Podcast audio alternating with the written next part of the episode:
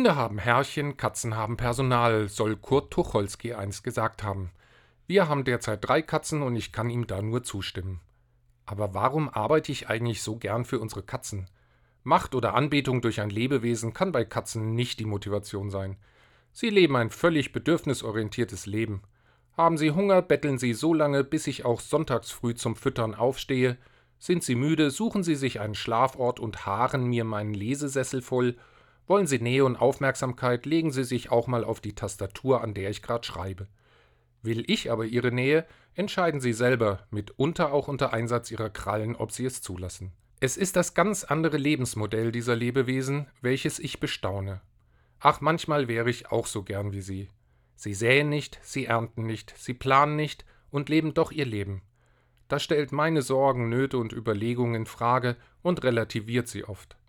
Ein Zusammenleben mit Katzen gilt als stressreduzierend. Worauf die Katzen jedoch vertrauen, ist, dass ich regelmäßig die Dosen öffne. Wann immer ich meinen Katzen begegne, denke ich mir daher, das Leben kann so schön sein, wenn es etwas gibt, in das man vertrauen kann.